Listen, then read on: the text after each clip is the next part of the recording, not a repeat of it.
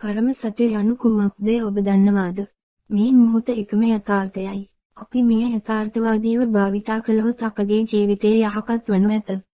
හිත කවදාවත් එන්නේ නැහැ. කවුරුවත් ඊයේ ගිහින් ඉතිහාසය වෙනස් කළ ඉතිහාසයක් නැහැ.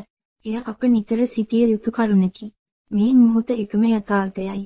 ඔබ එය නිවැරදිව භාවිතා කළහොත් ජීවිතය උදාවනු ඇත. සිතුවිලි ලෙස ජීවිතය